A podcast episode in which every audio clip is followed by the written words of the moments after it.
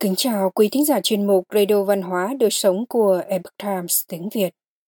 Hôm nay, chúng tôi hân hạnh gửi đến quý thính giả bài viết có nhan đề Bài học giáo dục từ câu chuyện Đào Mẫu dạy con, được dịch giả Tiểu Minh biên dịch từ Epoch Times Hoa ngữ. Mời quý vị cùng lắng nghe. Trong cuộc sống thực tế, chúng ta thường hay nghe những câu chuyện như nuôi mà không dạy là lỗi của người cha – còn nhà tông không giống lông cũng giống cánh, vân vân.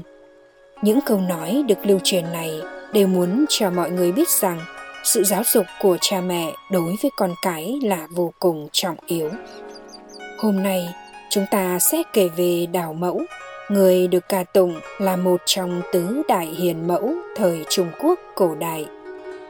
Đào mẫu là trạm thị, mẹ của danh tướng đào khản thời đông tấn người đời sau ca ngợi bà là người làm mẹ trên thế gian. Có thể giáo dục con mình như trạm thị, thì quốc gia lo gì không có người tài? Và còn lý do gì để dùng cái ác trên thế gian này? Chúng ta hãy cùng xem hai câu chuyện đào mẫu dạy con sau đây. Câu chuyện thứ nhất, cắt tóc đãi khách. Có một lần Phạm Quỳ và mấy người bạn thân ở cùng quận của Đào Khản đến bái phòng hiền nhân. Trên đường đi gặp tiết rơi nhiều mà sắc trời sắp tối, bèn đến nhà Đào Khản xin ngủ lại. Tuy nhiên, Đào Khản từ nhỏ đã mất cha, gia cảnh vô cùng bần hàn, không có khả năng chiều đãi khách nhân.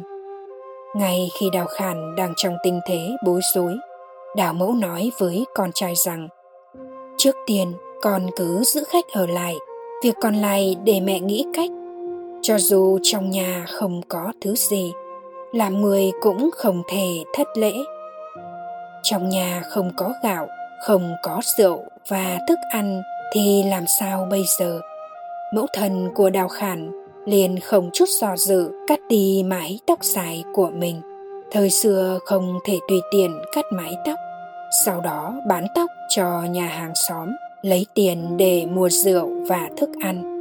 Trong nhà không có củi đốt sưởi ấm. Bà mẹ liền trẻ cây cột trong góc nhà làm củi đốt sưởi ấm cho khách. Trong nhà không có thức ăn cho ngựa của khách. Bà bèn gỡ chiếu rơm trải ở trên giường ra, cắt cho ngựa ăn. Thành ý tiếp đãi khách của đào mẫu đã làm cho Phạm Quỳ vô cùng cảm động. Thế là bèn tiến cử Đào Khản làm huyện lại và được phong làm lang trung. Câu chuyện thứ hai, trả lại nguyên hũ mắm cá.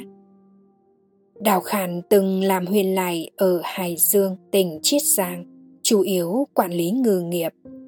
Một hôm, cấp dưới của Đào Khản đi công vụ trên đường phải đi ngang qua quê nhà của ông, đào khản nhớ đến người mẹ đang sống nghèo khó ở quê nhà, liền nhờ cấp dưới mang một hũ mắm cá cá muối mà các huyện lại thường hay ăn gửi cho mẹ.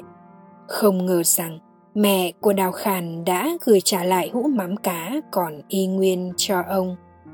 Đồng thời kèm lá thư viết cho con trai rằng còn vừa làm một chiếc quan nhỏ, liền dùng việc công làm việc tư, lấy những thứ trong quan nhà gửi cho mẹ. Điều này không chỉ không khiến mẹ vui, mà ngược lại khiến cho mẹ lo lắng đó.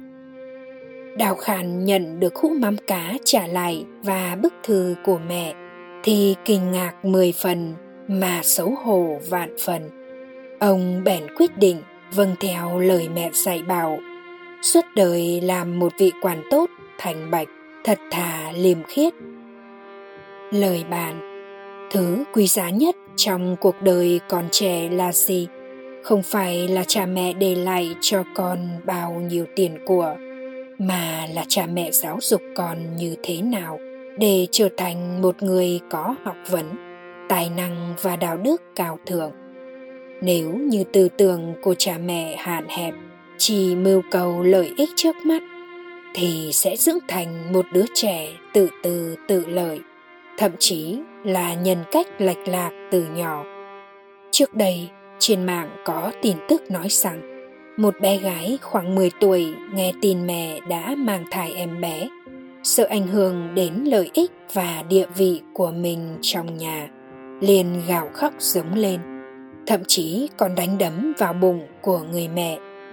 Người mẹ chẳng những không trách cứ và giáo dục con, mà còn chiều theo cô bé đến bệnh viện phá thai. Tuy nhiên vì thai đã lớn tháng, người mẹ lại là sản phụ lớn tuổi, việc phá thai sẽ nguy hiểm đến tính mạng, cho nên bệnh viện không muốn phá thai. Bé gái không quan tâm đến an nguy của mẹ, lại gào khóc ở bệnh viện, thậm chí còn nói ra những lời đe dọa tự tử. Cha mẹ cô bé ở bên cạnh cảm thấy rất bất lực, không biết nên làm gì bây giờ. Lúc đó tôi bèn nghĩ, đứa bé này mới 10 tuổi mà đã ngang ngược như vậy, không hiểu lễ độ, tương lai sau khi lớn lên, đi ra xã hội sẽ như thế nào? Một khi gặp phải mâu thuẫn, gặp phải chuyện không vừa ý, thì cô bé sẽ lại xử lý như thế nào đây?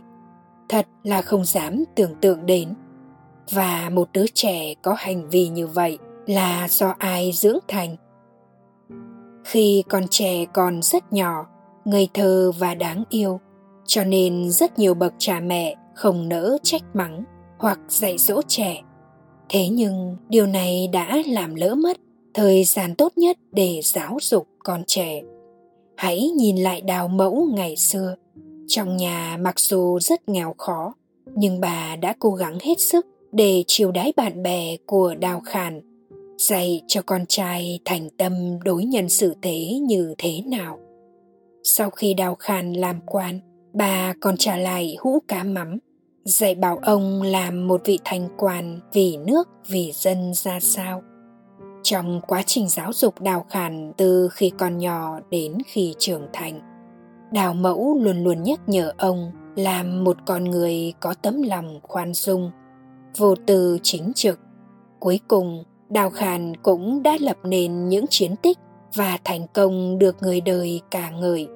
Theo ghi chép của các tài liệu lịch sử, dưới sự quản lý của Đào Khàn thì bách tính cần cù sản xuất nông nghiệp, cơm áo đều no ấm, không nhặt của rơi trên đường.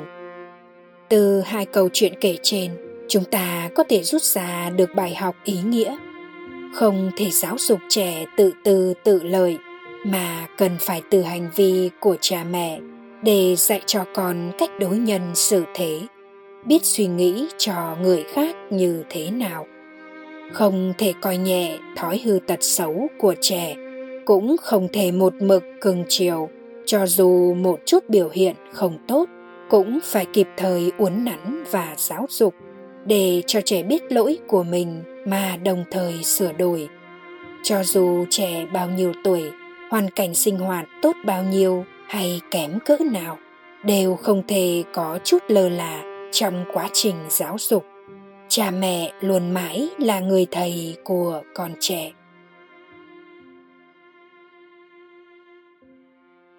Quý thính giả thân mến chuyên mục radio văn hóa đời sống của epoch times tiếng việt đến đây là hết để đọc các bài viết khác của chúng tôi quý vị có thể truy cập vào trang web epochtimesviet.com. Cảm ơn quý vị đã lắng nghe, quan tâm và đăng ký kênh. Chào tạm biệt và hẹn gặp lại quý vị trong chương trình lần sau. Kính chúc mọi điều bình an và tốt lành đến quý vị cùng người thân.